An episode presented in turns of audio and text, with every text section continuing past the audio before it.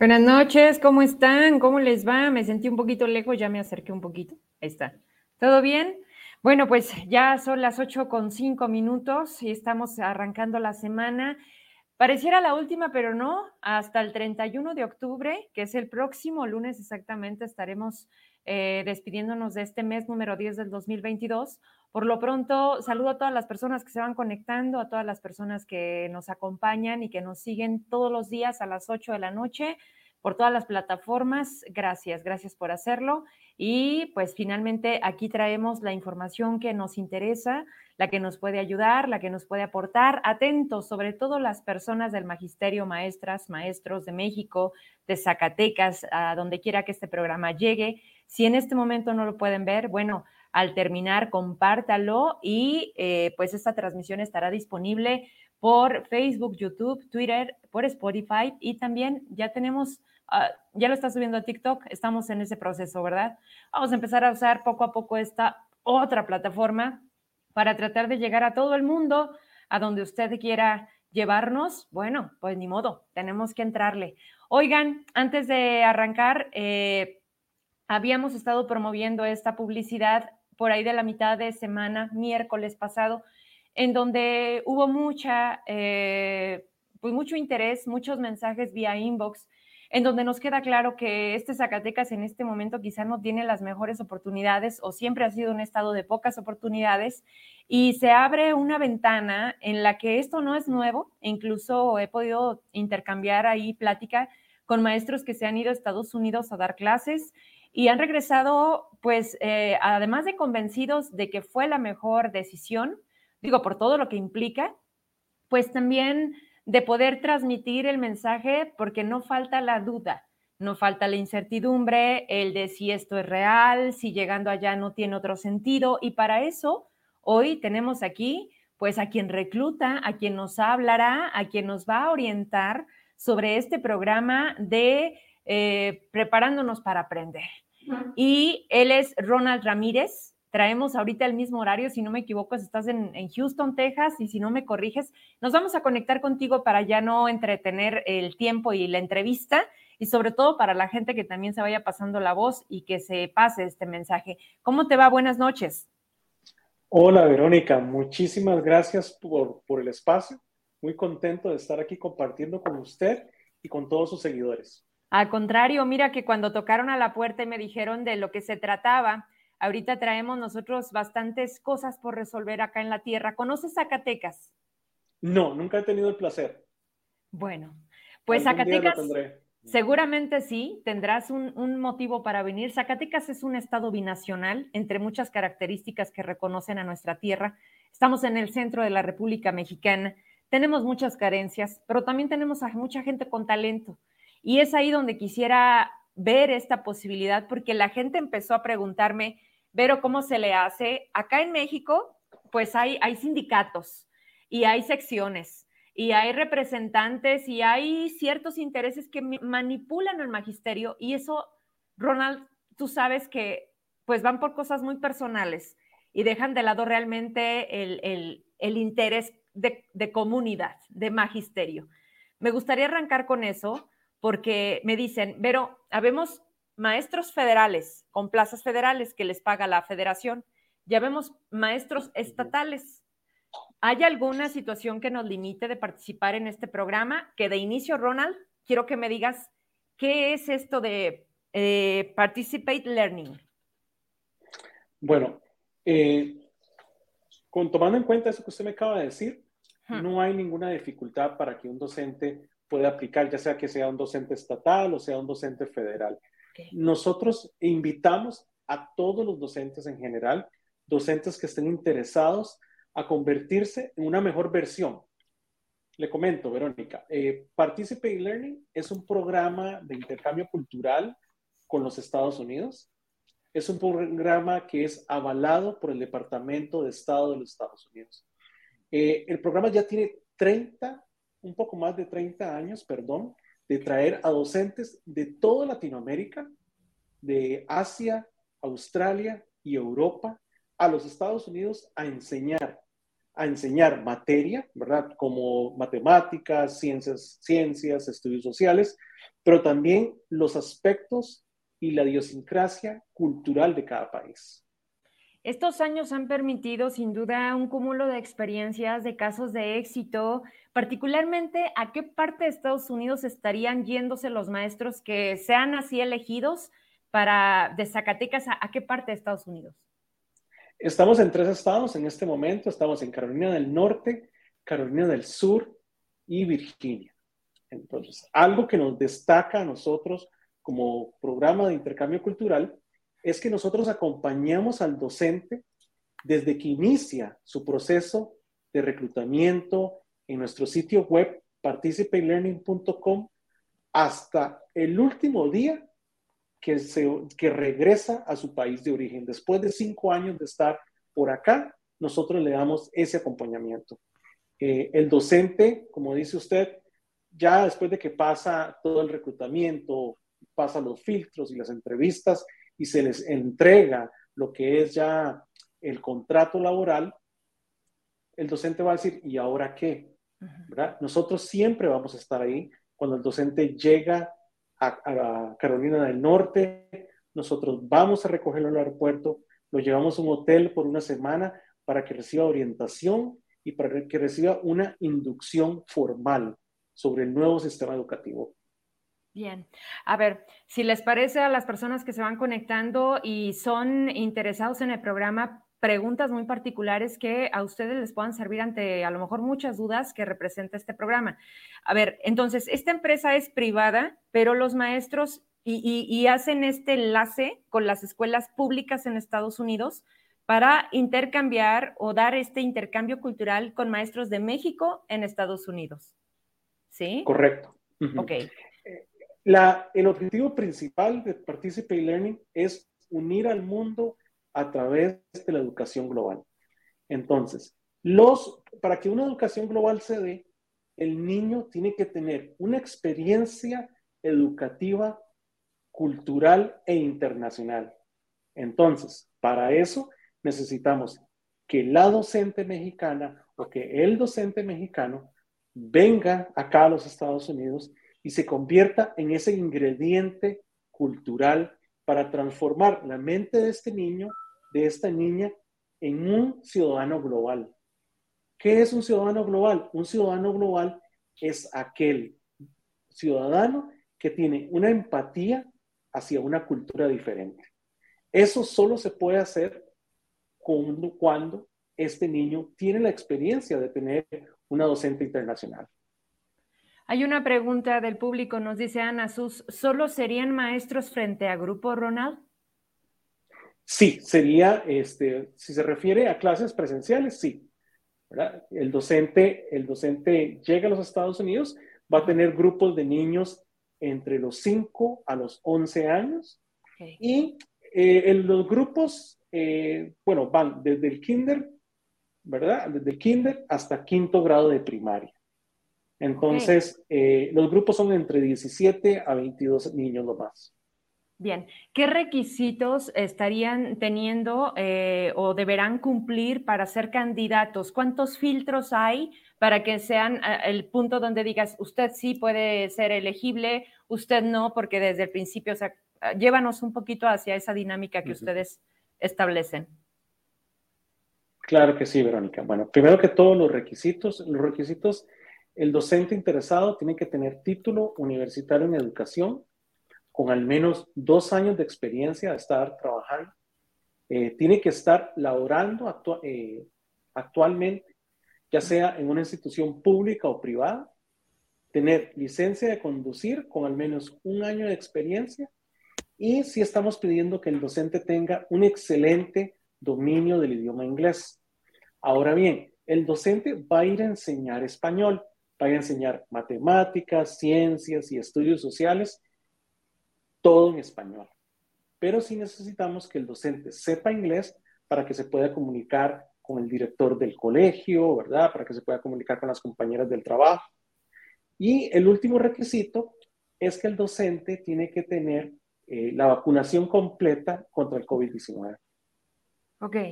Dice otra persona conectada, Paloma Aranda, dice, ¿aplica para docentes federales de educación media superior?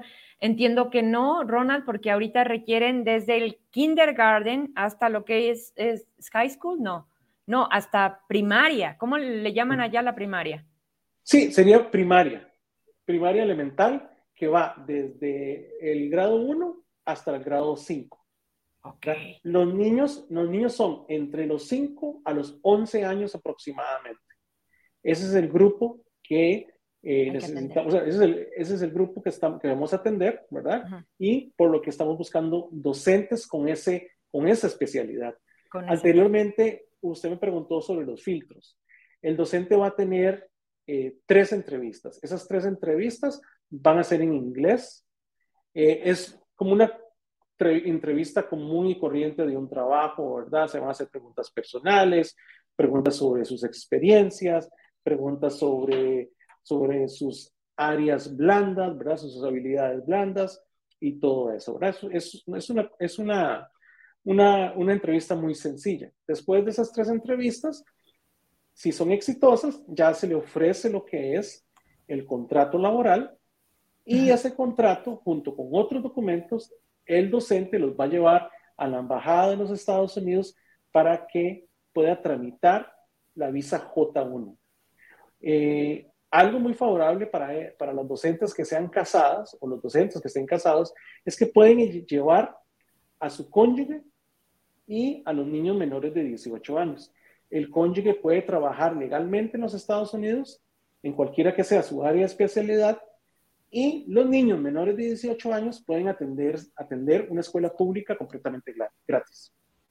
Wow, pues tiene bastantes este, beneficios el hecho de, de a ver, volvemos, volvemos a, mencionarlo porque hay, hay más preguntas. Eh, primero, primero, uh, ¿estos exámenes son presenciales? ¿Estos filtros de las tres entrevistas son a distancia o son allá en Estados Unidos, en California o en Virginia? Eh, no, todo, todo, todo el proceso es en nuestro sitio web, participatelearning.com. Y las entrevistas son por Zoom. Correcto. Entonces, hay otra pregunta. ¿Es requisito tener la visa o ustedes ayudan para este trámite? Eh, no, no tienen que tener visa norteamericana. Sí, si tienen visa, tienen que haber tenido un excelente, un excelente, eh, ¿cómo decírselo? Comportamiento con dicha visa, ¿verdad? Que hayan cumplido con la estadía que eh, el Departamento de Migración de los Estados Unidos estipula, ¿verdad? si, tienen que, si, que no se sobrepasen del tiempo de que, por el que les dieron esa visa, ¿verdad? Si, si tenían que quedar tres meses, que hayan cumplido con ese, con ese estadía, ¿verdad? Porque la visa de todos modos es una visa J1, es completamente diferente a una visa de turismo o una visa de negocios. Esa ya te da el tema laboral. Y estamos hablando, lo, repetimos, Ronald, cinco años de trabajo en la Unión Americana. Y, dependiendo de cómo se vaya dando, eh, vaya, en este inter de tiempo, este intercambio, ¿hay posibilidad de quedarse? O sea, dependiendo de lo que ustedes vayan viendo o no, o es de, se cumple el término y va de regreso para que vengan otros. Ajá. O sea, como somos un, un programa avalado por el Departamento de Estado de los Estados Unidos es un intercambio propiamente cultural. El ciclo tiene que cerrarse.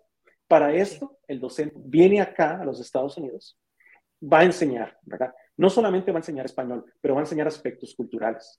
Después de que este docente se queda acá cinco años, tiene que regresar a su país de origen para que ahí concluya el intercambio cultural, pero mm, el intercambio cultural lo decimos porque es un intercambio de conocimiento, porque el docente, al estar aquí cinco años, va a aprender muchísimas cosas, tanto a nivel personal como a nivel profesional. Y nosotros queremos que ese docente, cuando regrese a México, ponga en uso todas esas herramientas, todo ese conocimiento y que también le enseñe a sus futuros niños cultura norteamericana porque el sentido del programa es crear un puente entre ambos países, ¿verdad? No queremos crear muros, queremos crear puentes. Queremos que los niños, tanto los niños en México como los niños en Estados Unidos, crezcan con una empatía para que el día de mañana, 30, 40 años del día de, en el futuro, sea gente que sea empática.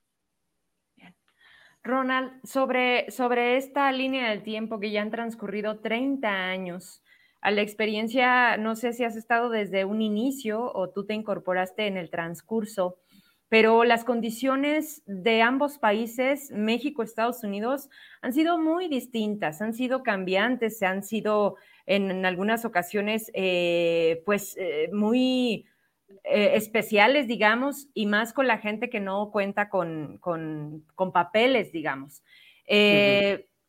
No hay manera de, de, mentir. O sea, aquí es muy clara la forma que tú requieres para la persona que tienes del otro lado de la computadora. A lo que voy es, ¿cómo, cómo hablar de intercambios? A mí me da el yo voy y hay quien viene pero me dices, no, los maestros tienen un, espacio que cumplir y la intención es que regresen a México llevando lo que aprendieron en Estados Unidos. El problema acá, no sé con qué se han topado ustedes, me gustaría que lo conociéramos, porque seguramente hacen una evaluación y ustedes han visto cómo ha ido cambiando incluso por la pandemia el tema escolar. Me gustaría que nos regalaras un poco de ese diagnóstico ¿Y, cómo para ustedes esto ha mermado el interés o al contrario, ha duplicado el hecho de que muchos maestros de México quieran irse a buscar a otras partes oportunidades? Bueno, en estos, en estos últimos 30 eh, años, eh, lamentablemente han participado muy pocos docentes mexicanos. Históricamente solo han participado 80. En este momento eh, hay solo 30 docentes mexicanos que están en los estados de Carolina del Norte, Carolina del Sur y Virginia. Eh, como le repito, nosotros queremos que ese ciclo de intercambio se cierre. Entonces, el docente tiene que regresar a México para que se cumpla. Ese es, nuestro objetivo primordial. Eh, y con respecto a lo que usted me dice sobre la pandemia, sí han, habido, han habido cambios drásticos que, que han habido, que, que, se han hecho, ¿verdad? Al, puro principio de la pandemia era materia virtual, eran todas secciones, eh, lecciones, perdón, lecciones por Zoom, lecciones por Google Meet. Entonces, los maestros tuvieron un reto, pero nosotros como programa siempre estuvimos ahí para brindarles las herramientas necesarias y la escuela también eh, ayudó a cada uno de esos docentes a tratar de, de mejorar eh, su labor allá en los Estados Unidos, bueno, acá en los Estados Unidos, perdón. Ellos, ellos van a contar con seguridad social, o sea, todo este tiempo que permanecen allá van a... Es que a qué voy con esto. Los maestros acá en México buscan, o el principal objetivo es tener una basificación. Esa basificación les da la certeza laboral hasta el momento de jubilarse. Y digamos entre comillas porque pues suceden muchas cosas. Eh, si un maestro se va a Estados Unidos a buscar esta experiencia y logra cumplir con todos estos requisitos, no hay una licencia, digamos así, sin el goce de sueldo por cinco años. Es por eso que preguntaba hasta dónde te vas a esa aventura, porque la verdad es que es una experiencia de vida, y cómo regresarías en las condiciones que acá en México y particularmente en Zacatecas tenemos. Esa es una pregunta que, las personas que tienen una base se están haciendo, pero hay tantísimos más que tienen contratos o que están en búsqueda de una primera oportunidad. Hay varios egresados. Otro requisito que está mencionando Ronald para las personas que se van agregando es que necesitan tener mínimo dos años, ¿verdad? Frente a grupo. Haber terminado la carrera, tener el título en educación. Educación, sí y tener dos años de experiencia. Ahora, si son casados, tienen que tener por lo menos cinco años, porque el salario tiene que ser más alto si van con familia. Ok, cinco años de casados. Si van con familia. Si van con familia tienen que tener y demostrar cinco años de casados y el sueldo va a cambiar. Sí, cinco años de experiencia después del año de graduación. Ok. No, no, no cinco años de casados. O sea, se pudieron haber casado este, tres meses antes de irse, pero la, la docente sí tiene que tener por lo menos cinco años de experiencia después del año de graduación. Ah, ok, ok. Importante porque todos estos requisitos ya nos van descremando, ya nos van quitando posibilidades. Hay gente que me dice, oye, de educación media, o ahorita no van a entrar. Ronald, te escucho, querías decir algo. Sí, sí, con lo, que me, eh, con lo que me mencionó usted acerca de la licencia, nosotros lamentablemente no, no podemos gestionar eso. Ya eso sería cada persona a título personal que, que gestione la licencia a, a la autoridad competente. Nosotros lo que podemos hacer es escribir una carta dirigida a esa competencia explicándole de qué trata el programa y cuáles son los beneficios que va a recibir la docente y posteriormente los beneficios que van a recibir los niños y también la, institución, ¿verdad? Porque no solamente se va a beneficiar la maestra, los niños, pero también la institución. Exacto.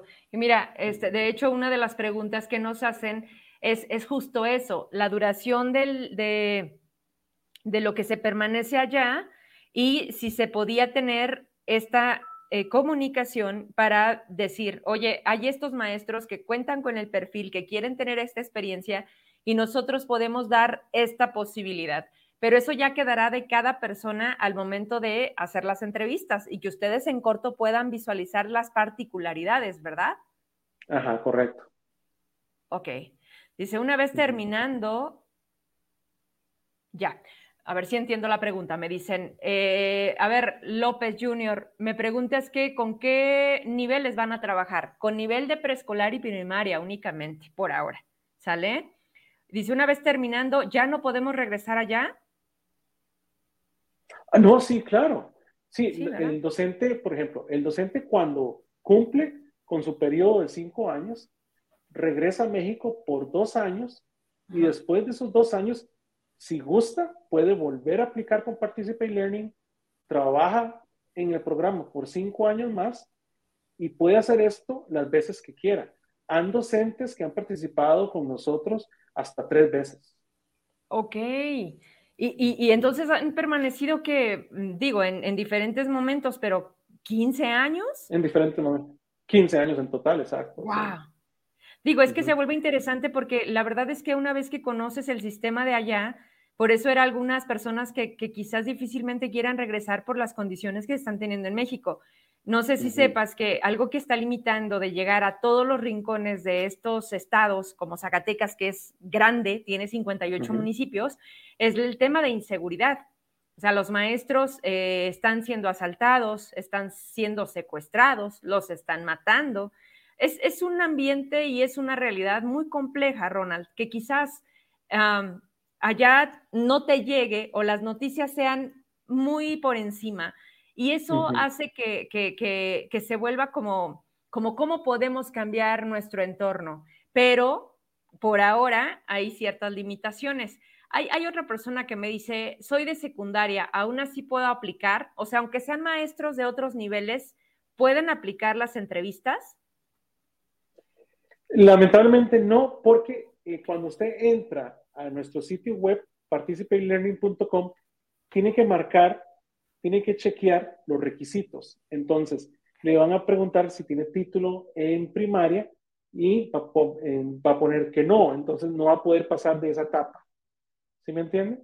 No va, no va a tener ese requisito, entonces no va a poder avanzar en la aplicación. ¿Hay aplicaciones o, hay que aplicar estas entrevistas? ¿Tienen algún costo? No, no, no. Eh, como le mencioné anteriormente, Verónica, Participate Learning es avalado por el Departamento de Estado de los Estados Unidos. Nosotros no cobramos absolutamente nada para que un docente entre a nuestro sitio web y aplique. Es completamente gratis.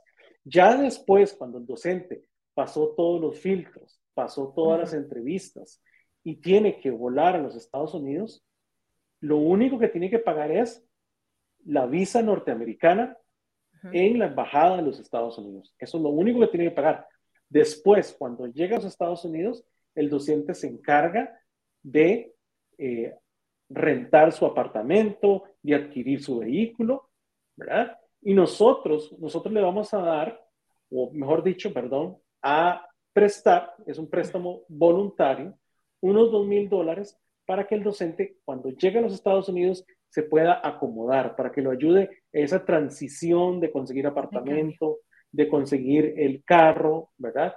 Y es un préstamo que nosotros no nos beneficiamos en nada porque es un préstamo libre de intereses y es opcional. Eso si el docente lo quiere o, ¿verdad? O no. Bien, hay otra pregunta. Ah, como tal, con las, a lo que voy es, el grosor de los maestros de México pertenecen a los diferentes estados y las, los estados eh, están a través de las secretarías de educación. Eh, ¿Hay convenio con las secretarías? o como tal se podrían establecer. Tengo, o sea, ¿por qué ligo esto? En 30 años que va a cumplir la empresa, me hablas de solamente 80 maestros mexicanos. Si ponemos a hacer una relación tiempo-cantidad, son muy pocos ante la enorme necesidad o el atractivo que yo simplemente cuando lancé la publicación, hubo N preguntas que incluso te, te pedía, ¿no? De favor que si podían ir dándoles un avance a las personas que decían, me interesa, me interesa. ¿Qué es lo que hace que deserten? ¿O por qué crees tú que el, número de aspirantes en un primer momento se vea tan reducido y finalmente no logren llegar? Ahora bien, este, nosotros no tenemos ningún, ningún convenio con secretarías de educación de ningún país. Okay. ¿verdad? Nosotros, eh, como nosotros somos una, una, una organización privada, ¿verdad? No mantenemos, no mantenemos ese tipo de, vínculo, ¿verdad? No mantenemos ese tipo de vínculo con, con ninguna... Secretaría de Educación. Ajá, con ninguna secretaría o Ministerio de Educación, ¿verdad? Okay. Ahora bien, durante estos 30 años se puede decir que tal vez los primeros 10 años el, el, docente, el programa, perdón, estaba enfocado en docentes de nivel universitario.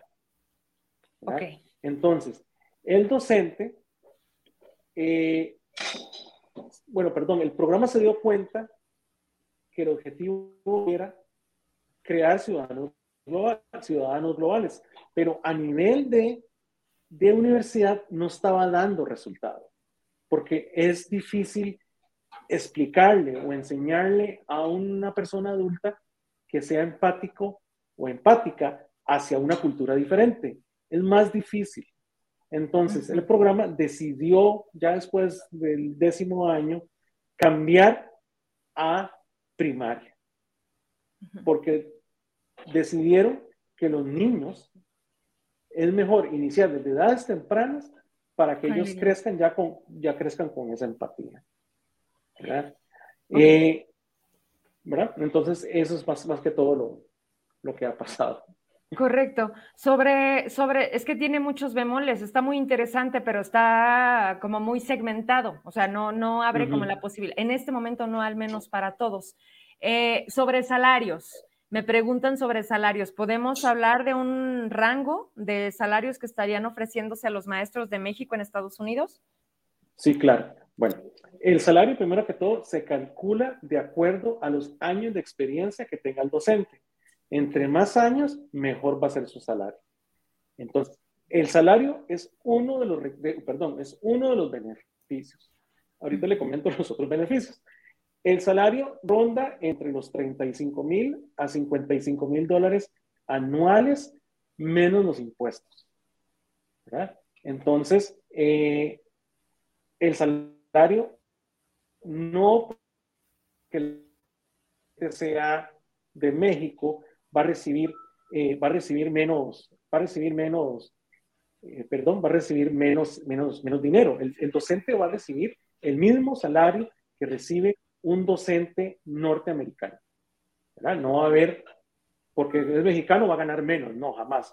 Va a ganar exactamente lo mismo. Después, el docente, otro beneficio que va a tener, el docente va a tener su seguro de vida, su seguro médico, eh, y lo más importante, importante para nosotros es que el docente va a recibir capacitación continua. Todos los meses va a recibir talleres, todos los meses va a recibir, este, va a aprender nuevas técnicas, nuevas pedagogías, para que lo ayude en su labor diaria, pero para que después de cinco años ponga todo eso en práctica cuando regrese a México. Bien, seguramente y en el transcurso, como lo decía al inicio del programa, van algunas personas a conectarse al término de la transmisión y quedarán algunas preguntas pendientes. Eh, ¿Cómo podríamos tener contacto contigo, Ronald? ¿A través de la página hay algún tipo de WhatsApp o de mm, comunicación directa? ¿O qué vías nos pones para que los zacatecanos que estén interesados puedan estar contigo platicando más directo? Sí, bueno, primero que todo, nuestro canal de comunicación siempre va a ser nuestro sitio web, participatelearning.com. En la esquina inferior derecha hay un símbolo de chat, ¿verdad? Entonces ahí pueden chatear con eh, las especialistas en admisiones. El horario es de 8 de la mañana a 5 de la tarde, ¿verdad? Y pueden hacer sus preguntas tanto en inglés como en español. Ahora, si gusta contactarme a mí directamente, eh, me pueden escribir. Yo estoy, bueno, en este momento estoy acá en los Estados Unidos, pero yo trabajo desde Costa Rica. Ok. Entonces, Ahí me pueden contactar al 506 8715 3222. 506, que es el código de país, 8715 3222. Eso sí, solo por eh, mensajes escritos o por audios. No puedo, lamentablemente, este, eh, atender llamadas, pero con mucho gusto Exactamente, ese es el chat que usted está mostrando en ese momento. Ahí pueden, ahí pueden entrar y eh, en este momento pueden entrar, no se preocupen, sí, porque no hay nadie a esta hora. Pero mañana a primera hora les contesta, ¿no? A las 8 de la mañana. Exacto, entonces envían su pregunta y mañana en la mañana, en transcurso de la mañana, van a tener su respuesta. Correcto. Bueno, pues eh, creo que de alguna manera abordamos un poco más. Eh, algunas dudas quedaron atendidas, otras más. Como les digo, aprovechemos. Estamos en tiempo. ¿Cuándo deberán de estar ya los maestros allá casi impartiendo clases? ¿Cómo llevan allá los ciclos? Bueno, están a tiempo. Pueden aplicar desde ya, ¿verdad? En nuestro sitio web. Y el curso lectivo inicia en agosto del 2023.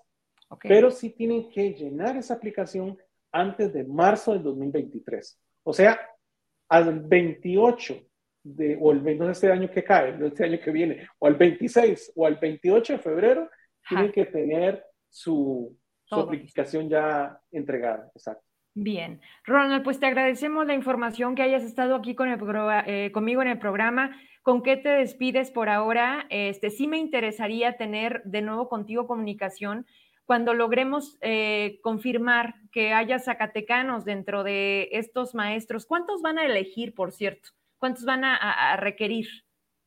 En este momento no tenemos un número exacto, ¿verdad? Porque siempre, siempre, digamos, tenemos que esperar que pasen los filtros y todo eso, pero apenas tengamos un docente de Zacatecas, usted va a ser la primera en saberlo, ¿verdad? Y quedo a sus órdenes para cualquier cosa que usted necesite, del programa, cualquier cosa que desee saber sobre el programa.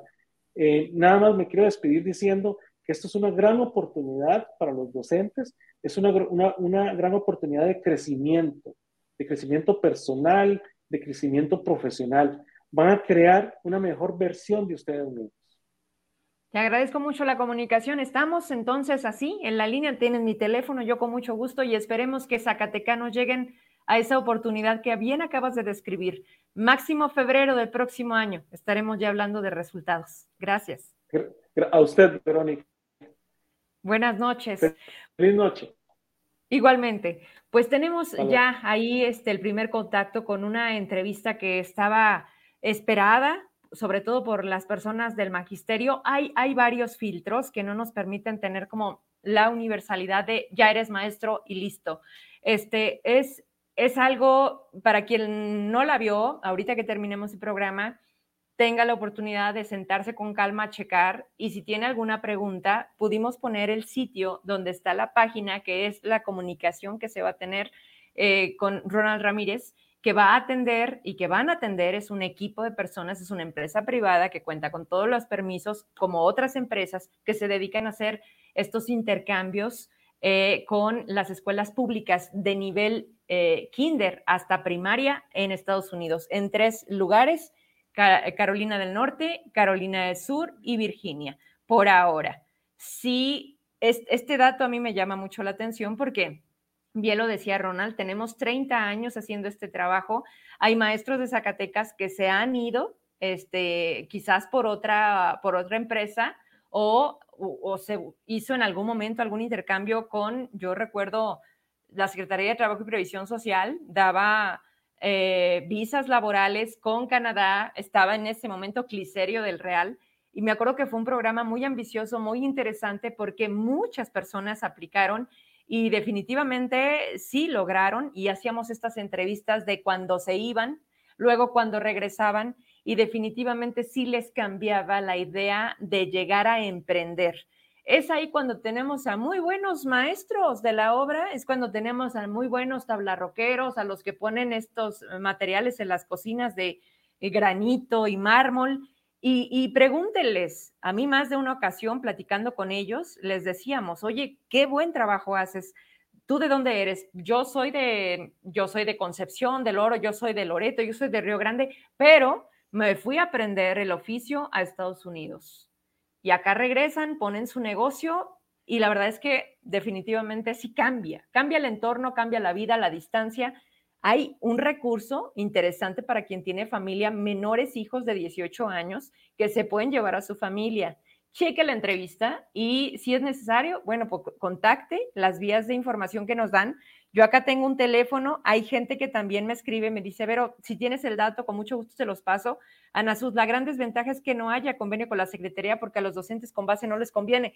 Exacto, era algo que lo preguntaba Ana, pero mira, aquí hay de dos. Yo creo que en esta vida, bueno, no sé, yo sí soy una mujer muy arriesgada.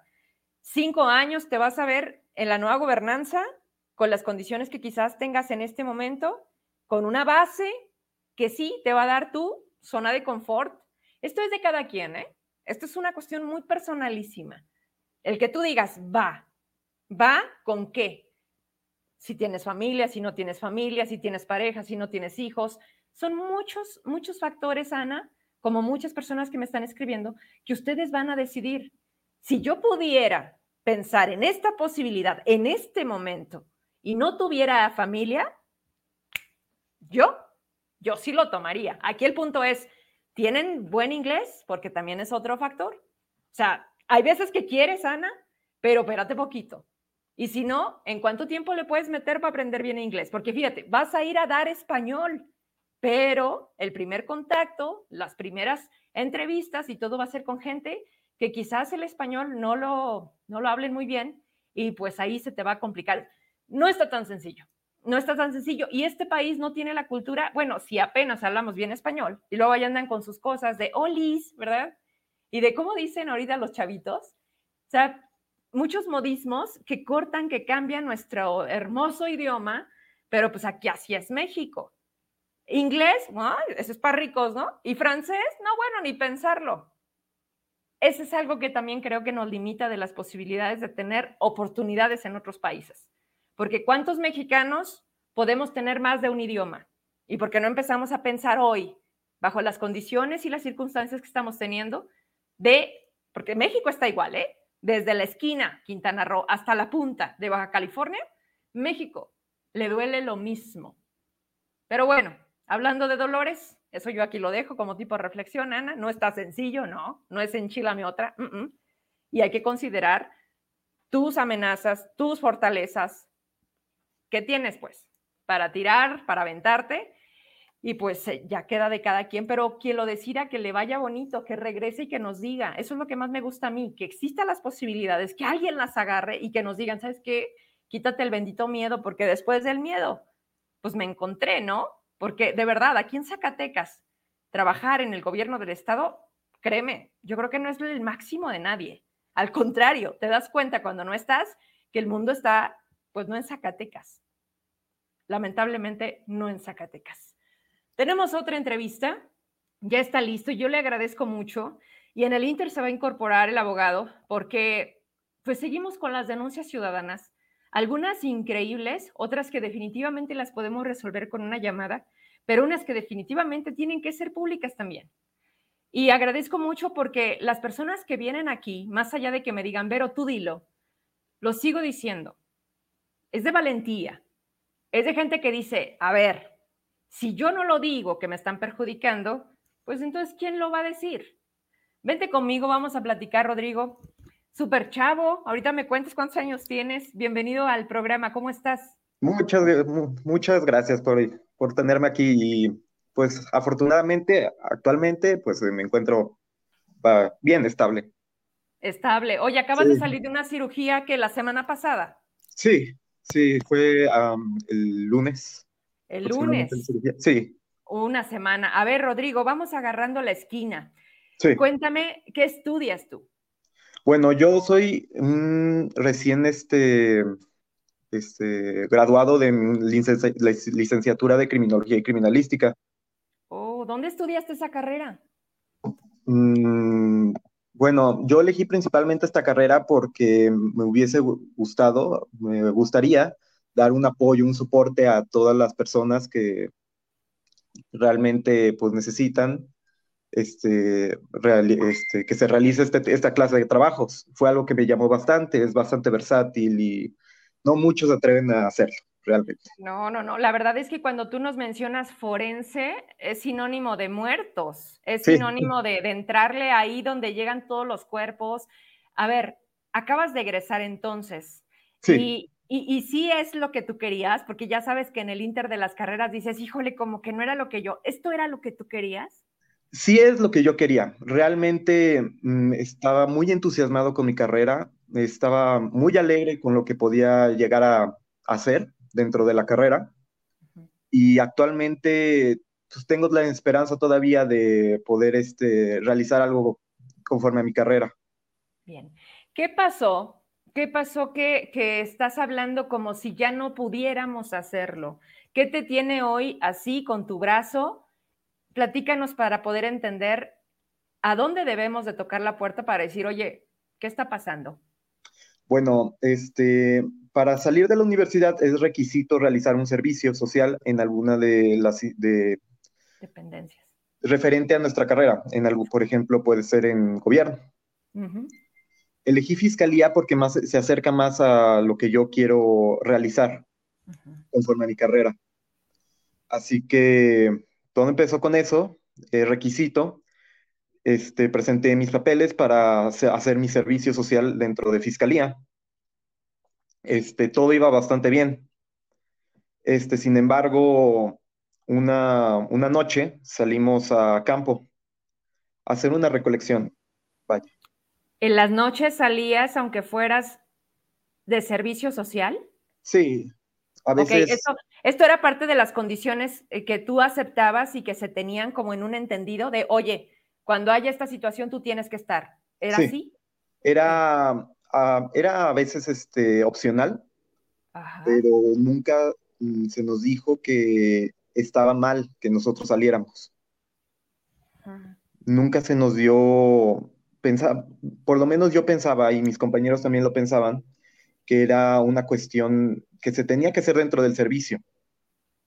Nunca se nos dio realmente mm, una dicha de que era, que no se debía, más bien que había peligros, que teníamos que estar conscientes y cosas por el estilo.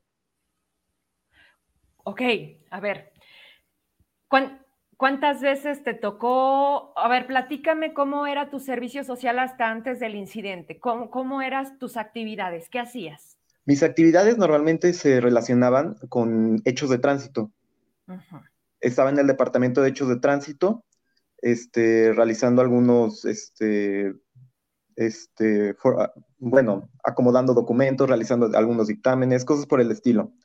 Sin embargo, había veces en las que tenía que ir yo al departamento de criminalística, criminalística de campo a realizar ciertas actividades mm, que en sí me beneficiarían, pues, en aprendizaje, ¿no?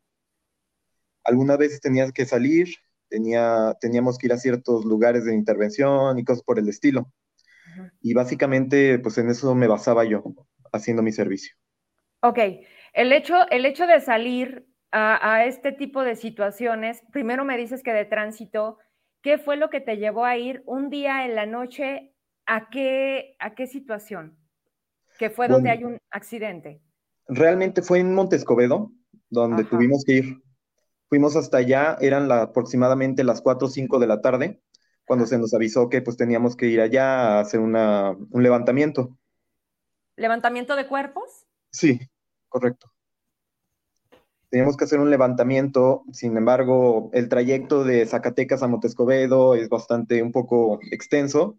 Luego tener que hacer este, todo el levantamiento, todos los procedimientos que se tendrían que hacer en el lugar de intervención, este, para poder este, depositar el cuerpo. En este caso íbamos a dejarlo a Jerez. ¿Cuántas personas iban? ¿En qué vehículo iban? Íbamos en una, mm, en una camioneta tipo mm, Tacoma. Ajá. Íbamos aproximadamente como cuatro personas, nada más que una se, dejó eh, cerca de ese lugar porque pues ahí vivía. Era también una, era una meritorio. Era el perito, dos meritorios y yo que estaba en servicio. ¿Y tú a qué ibas? Iba a hacer apoyo de perito.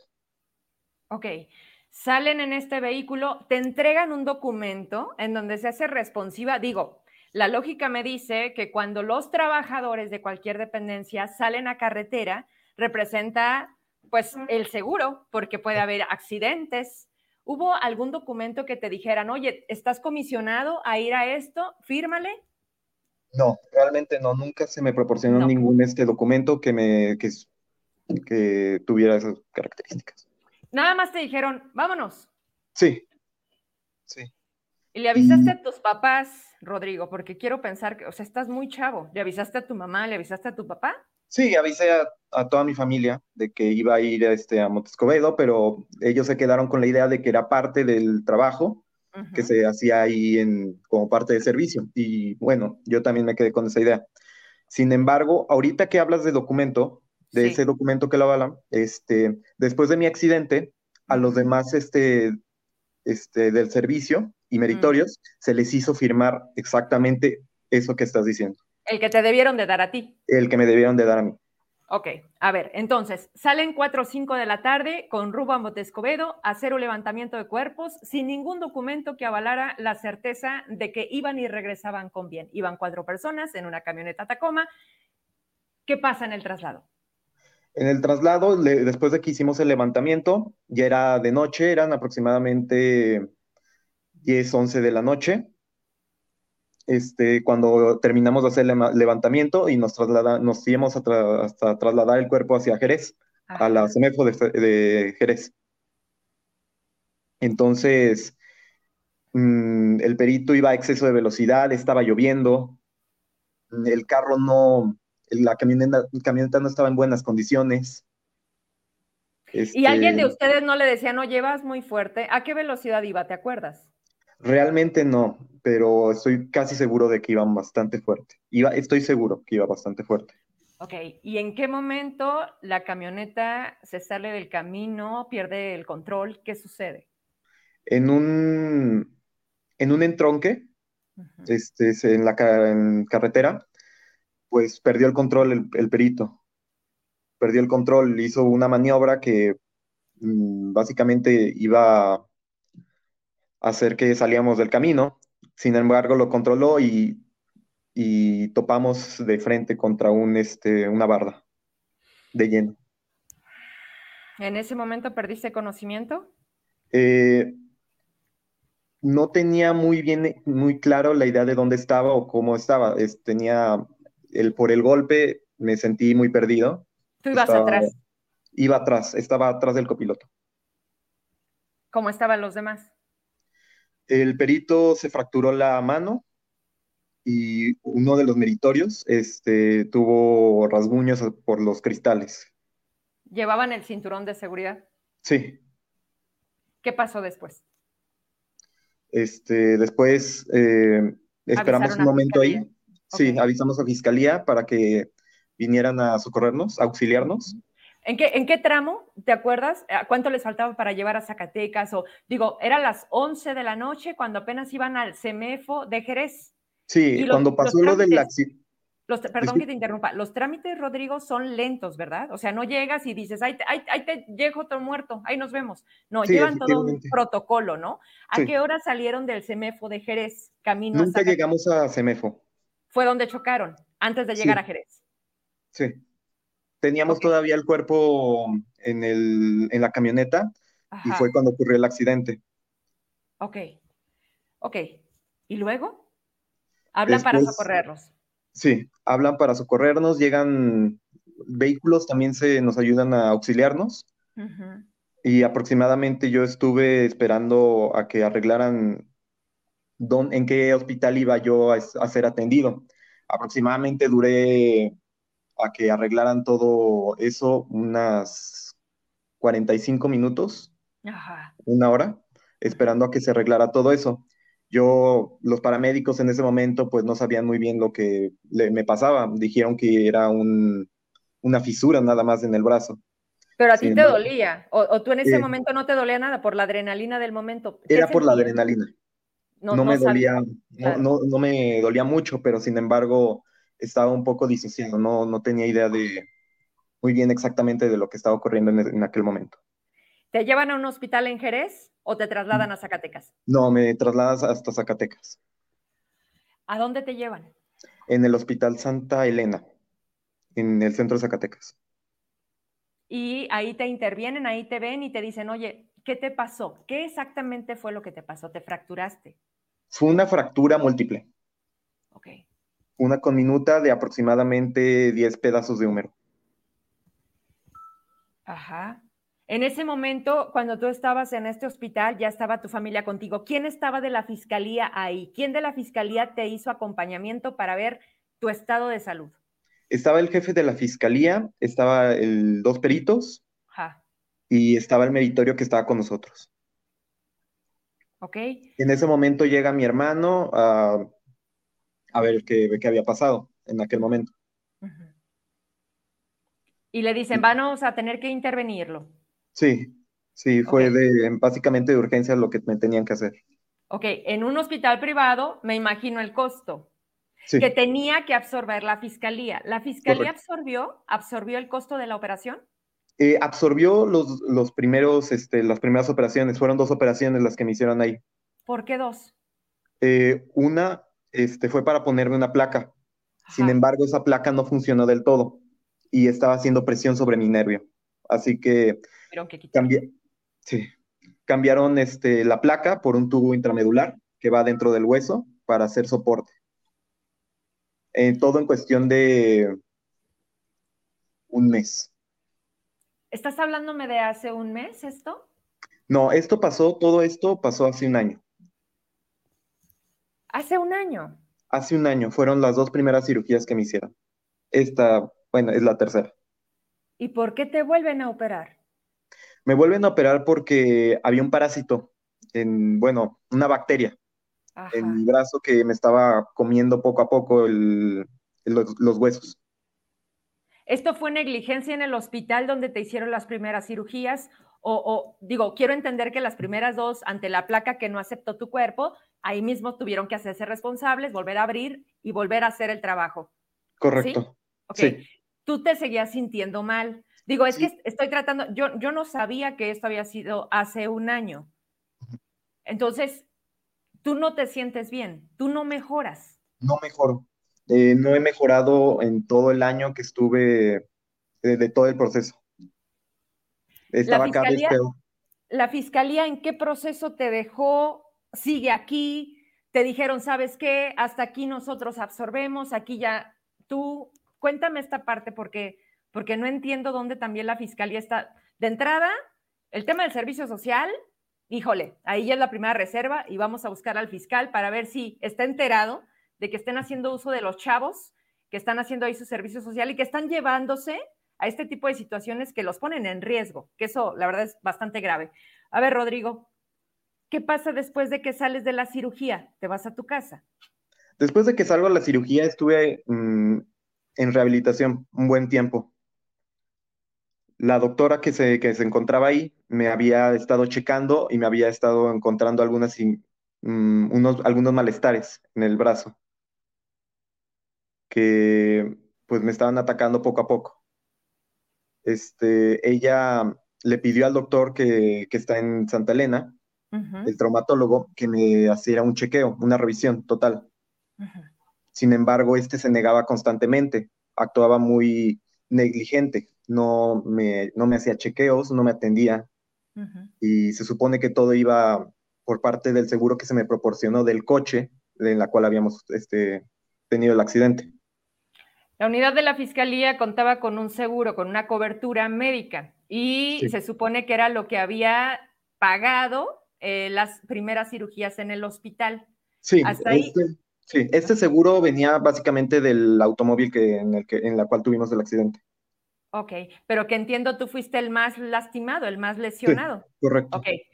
Rodrigo, voy a pedir al abogado Jorge que suba con nosotros para ver ya el aspecto legal, porque llega un momento en donde tus papás y tú determinan que esto ya debe de pasar a otro, a otro nivel, porque entiendo entonces que aquí ya hay como un desentendimiento de él, de parte de la fiscalía, y quiero que él suba, porque tiene conocimiento de esto, y nos ayude a entender todavía más hacia dónde vamos y cómo podemos ayudar. ¿Te parece, Rodrigo? Sí, me parece bien. Eh, abogado Jorge Rada, ¿cómo estás? Gracias por, eh, venir con nosotros a, ahorita a platicar. Mira, eh, ya con Rodrigo avanzamos un poco. Yo desconocía que esto había sucedido hace un año. Ya me actualizó hasta el momento de su última cirugía por un tema incluso de negligencia, Jorge. Pues tú, tú lo tienes ya muy claro y me gustaría dejar un poquito descansar a Rodrigo para que nos hables de en qué momento se pierde, pero sobre todo me llama mucho la atención, abogado, cómo se utiliza a los jóvenes para el servicio social, anteponiéndolos a la gravedad de la situación que estamos teniendo en Zacatecas y particularmente, o sea, no le dieron un papel, Jorge. Hasta donde me dice Rodrigo, digo, a mí en la secretaría me decían, mañana te vas a Loreto. Ah, pues nada más fírmame de dónde voy y donde me aseguras que regrese bien. A Rodrigo no le dieron nada. Te escuchamos, abogado. Sí, efectivamente, pues desafortunadamente eh, la historia es lamentable, tanto en el aspecto personal, pero también en lo institucional. ¿Por qué? Porque están involucradas dos instituciones. Por un lado, una escuela, una universidad, la cual no garantiza la seguridad de sus alumnos cuando estén prestando el servicio social. Creo que incluso aquí también tendría eh, tema eh, de intervención la Secretaría de Educación. ¿Por qué? Porque ellos también se encargan de que la liberación de los trámites del servicio social. Ahora, eh, en cuanto al aspecto de la fiscalía, pues realmente es un tema muy delicado. No sé si por ahí las autoridades, como tú lo mencionas, tengan conocimiento de que está sucediendo estas irregularidades con los prestadores del servicio social. Porque eh, el, el enviar a una persona que forma parte de una institución, de una dependencia, pues forma parte de la responsabilidad de las autoridades. En este caso, pues se deslindaron totalmente desde haberlo enviado en ese momento sin ninguna oficio de comisión y, mucho menos algún, algún seguro, ¿no? Claro. Entonces, eh, aquí el tema es, es también muy delicado en el aspecto de que cuando eh, el amigo fue a presentar la denuncia, no la querían recibir en la fiscalía. Y ese es un tema también, por supuesto, es un tema muy delicado porque eh, estaban utilizando la misma institución para evitar que se expusieran estos hechos ante un ministerio público. ¿Por qué? Que pertenece a la misma institución. Pues Entonces están ¿no? Exactamente, y están revictimizando al joven. Exactamente. En el momento en el que él presenta la denuncia, eh, el mismo personal de ahí de la fiscalía le solicita que él acredite con, con pruebas, pues todo lo que está argumentando. Es decir, le están, le están cargando todavía después del accidente, le estaban cargando las facultades, las facultades de investigación del Ministerio Público. Así como, pues bueno, pues tráeme esto, tráeme esto, tráeme esto, porque si no me lo traes, no te voy a recibir la denuncia. Bueno, pues creo que es una situación muy delicada. Cuando en todo momento la fiscalía eh, tuvo que haber acompañado hasta verificar eh, la completa salud total de Rodrigo, caso que no ocurrió. Sin embargo, hay conductas sancionables ya desde este momento, el cual el tema de la, del servicio, el tema de mandar a personas, a jóvenes sin ninguna garantía, conforme a lo establecido en la normatividad. Y hasta incluso un tema de una mala praxis, una praxis eh, ejecutada por un, médico que no tuvo la certeza de haber efectuado eh, la, mejor, la mejor cirugía, garantizar, solamente porque el seguro cubría un aspecto económico muy reducido. Eso fue también un tema muy importante. A ver, abogado, espérame ahí. A ver, ¿dónde queda la ética, caray? Me estás diciendo que el doctor le dijo, a ver, de aquí para acá cuesta 10 mil pesos más, entonces hasta aquí te dejo.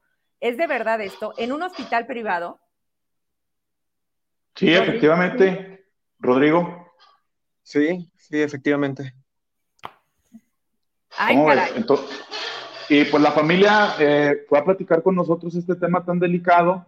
Creo que nosotros lo primero que hacemos es asesorarle eh, de manera adecuada ante esta circunstancia porque está en peligro eh, pues la salud del joven, el brazo, y que no se hayan cerciorado después de un accidente tan grave como este que Rodrigo estuviera bien, pues creo que por ahí habla de la postura en la que está la fiscalía. y, y en, en, cuanto a las responsabilidades, pues imagínate, ¿no? está el caso, el caso de las lesiones, el tema de la mala praxis probablemente del, del doctor. Pues, Son muchas, muchas, muchas cosas que se, que se juntan. A ver, Rodrigo, me, me, queda ahorita lo que decía el abogado Rada. Tú estabas por terminar la carrera porque es parte de los requisitos, cumplir con el servicio social. ¿Qué, qué te dijo la universidad una vez de este incidente?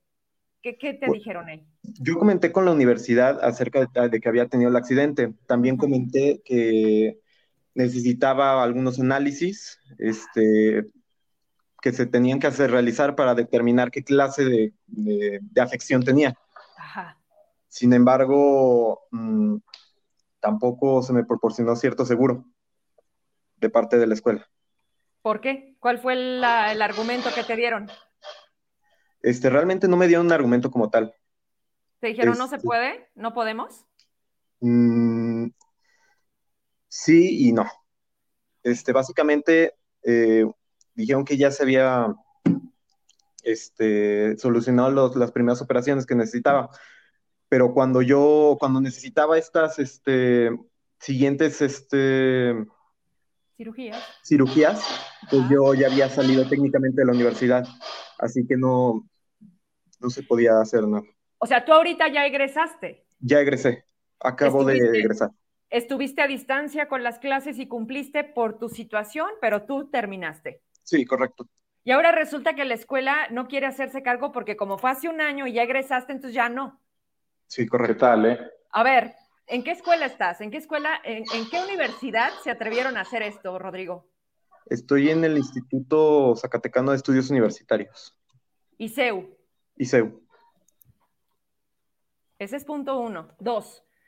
Digo, Vamos a decir las cosas como son, porque sabes que, Rodrigo, no sé cuántas personas más vayan a caer en esa universidad para que pongan ojos y se den cuenta de lo que te venden, porque no se vale lo que está haciendo la universidad y la Secretaría de Educación, que pues le, le, le, le solapa. El, le autoriza. Le autoriza el, y que se vuelve el funcionamiento. ¿No? Oye, los muchachos, no sé, haciendo servicio. Y luego, no, pues ahí andan.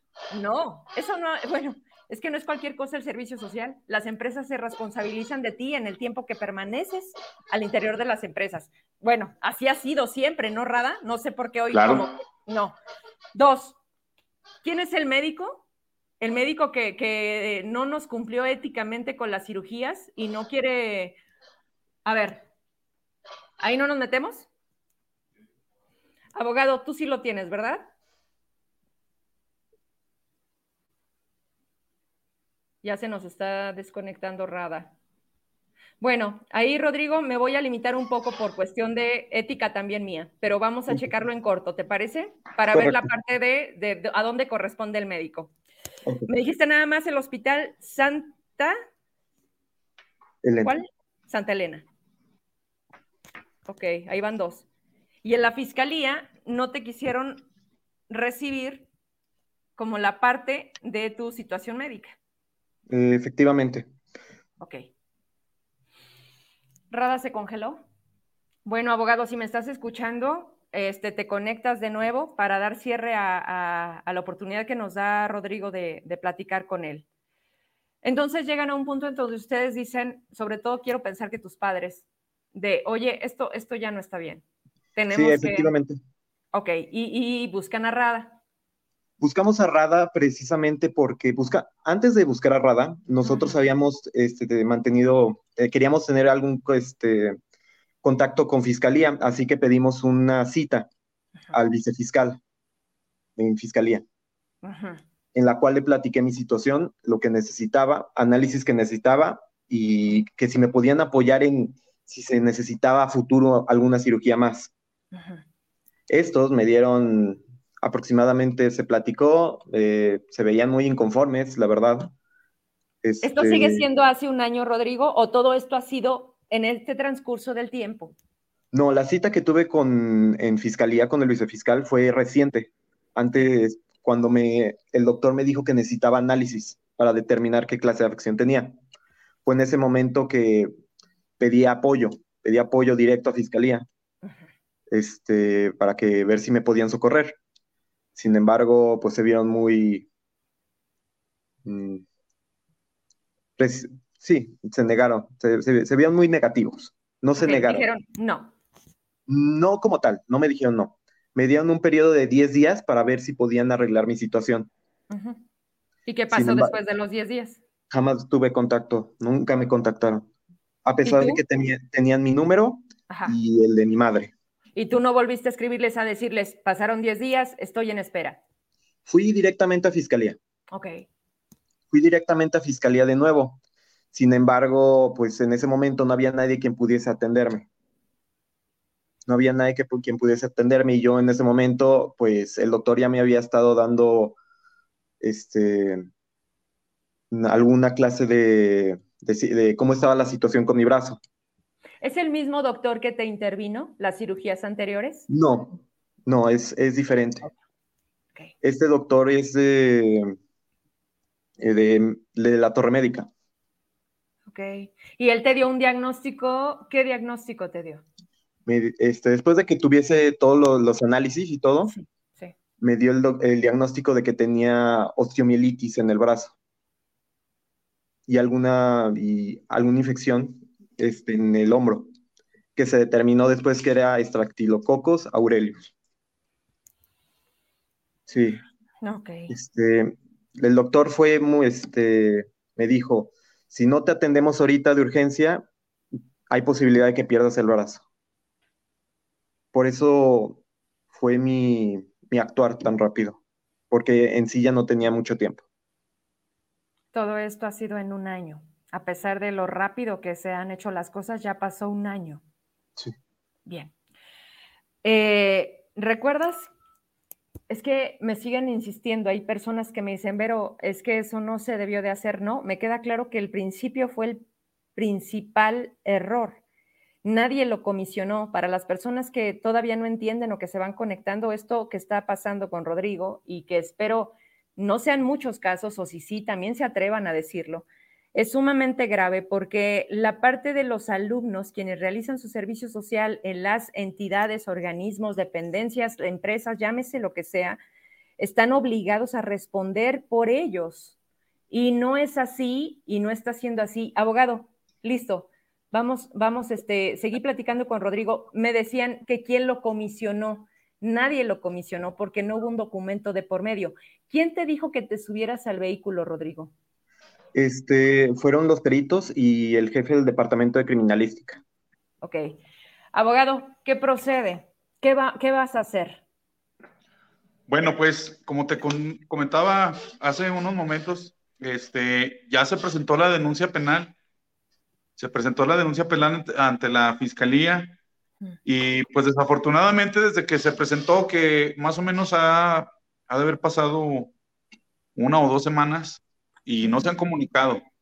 Por eso creo que este tema eh, no es para que se mantenga en lo privado, porque le puede ocurrir a otro joven que esté prestando el servicio eh, en la fiscalía. Y pues nada, pues vamos a seguir nosotros trabajando desde el aspecto jurídico, ¿no? Se tiene que responsabilizar a la fiscalía por, pues por todos los daños que le provocaron al joven por no tener, este, pues, las, las, los permisos necesarios, ¿no? es más, a, una, a un joven del servicio social no puede salir de comisión, simple y llanamente, así de sencillo.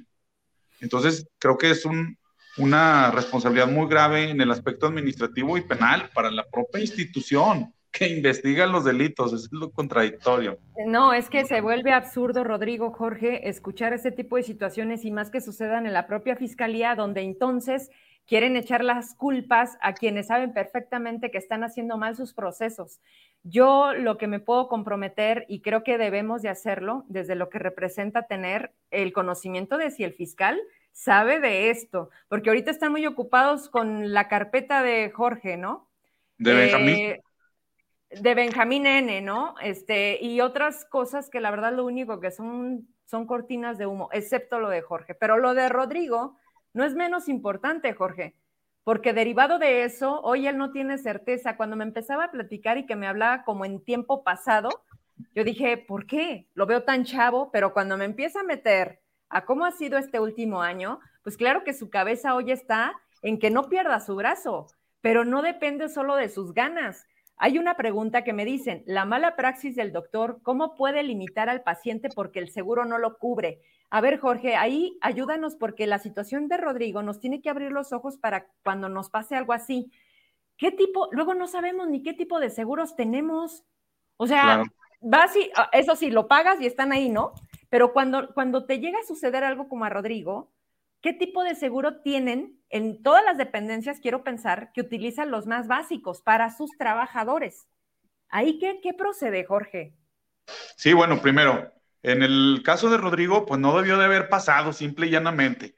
Rodrigo no debió de haber salido y, no tendría por qué estar este, comisionado ni asegurado porque sus desempeños nada más son, se limitan a lo que establece eh, pues el sistema de profesiones, ¿no? En México. Para otro empleado que realmente sí tenga un oficio de comisión y que le suceda un accidente, pues obviamente ellos tienen la garantía del seguro que brinda la institución. Pero actualmente eh, se ha hablado en muchas dependencias, por ejemplo, en, el, en seguridad pública, pues los seguros se los han quitado a los funcionarios y eso que ellos están en un riesgo mucho mayor que un servidor público que únicamente sale de comisión. O sea, realmente está viviendo una crisis el sistema institucional aquí en Zacatecas, porque esta situación eh, probablemente está propiciada por el hecho de que no tengan empleados en la fiscalía y tengan que hacer uso, exacto, y tengan que hacer uso de los prestadores de servicio para mandar las actividades que la, que la propia fiscalía debe de realizar. Entonces, si el tema es falta de personal, pues estamos viendo lo que sucedió, le recortaron el presupuesto a la fiscalía, ¿no? Nos podemos adentrar a muchos temas. Y en el caso de la mala praxis, pues obviamente el doctor también tiene que ser sancionado, el, hospital mismo, tienen, ellos comparten una responsabilidad civil, moral, con todos los pacientes. Eh, en caso de que no hayan eh, efectuado algún procedimiento como lo marca sus prácticas eh, en, en medicina, pues obviamente pueden ser sancionados el hospital y los doctores, ¿no? Aquí también, pero estamos ante una situación multifactorial. Eh, hay una responsabilidad compartida de la escuela, hay una responsabilidad compartida de la fiscalía y ahora del hospital y del médico. Y de la Secretaría de Educación. Y la Secretaría de Educación también, tienes razón. O sea, imagínate Imaginemos esta situación tan difícil. Bueno, pues todos ellos tienen alguna responsabilidad porque no están haciendo bien su trabajo en alguna parte. Porque esto no debió de haber pasado. En algún, en algún momento, si se permitía, en algunas instituciones tiene que haber una institución que le ponga alto a estas circunstancias que suceden. Vamos a cerrar por ahora, si les parece, Rodrigo, también para dejarte descansar. No creo que esa posición sea la mejor para ti vamos a dar seguimiento y de mi parte vamos a buscar la pues a, la fiscalía que nos responda y que también porque está dando tanta tardanza de a Jorge dos semanas, ¿no? De que presentaron la denuncia. Y eh, Rodrigo, ¿con qué, ¿con qué te quieres despedir por ahora? ¿Qué mensaje quieres eh, dejarnos? De manera pública, creo que esto ya, ya lo vinimos a, a decir aquí y yo lo agradezco porque de entrada, uno, es confianza, dos, es que no se quede simplemente como una plática y mañana me olvido de Rodrigo. No, lo que nos haces es hacer que las cosas sucedan, Rodrigo. Y lo que te pasó, así lo que lo acaba de mencionar Jorge, son cinco entes que deben de dar una respuesta y tú tienes que estar bien y tienes que llegar a las manos que te digan, Rodrigo, vas a estar bien. ¿Con qué, con qué te quieres quedar? Bueno, realmente esperaría que se hiciera, que Fiscalía tu, mm, este, pusiera las cartas en el, en el asunto, ya que no soy, el, no soy el, la única persona. Ha habido otras personas que les han metido sustos. Independientemente, me gustaría que mis compañeros, porque todavía tengo compañeros ahí, tuvieran seguridad estando y haciendo su servicio. Realmente me gustaría que se hiciera algo al respecto y que se, se, moviera más mi fiscalía respecto a este, esta clase de asuntos. Bien. Nada más, déjame con algo. Eh, los médicos te dicen que vamos a estar bien. ¿Vas a estar bien, Rodrigo? Voy a conservar el brazo. es la, la, la, buena respuesta. Están haciendo ahorita todo lo posible este, para buscar la forma de que mi brazo pueda quedar lo mejor posible.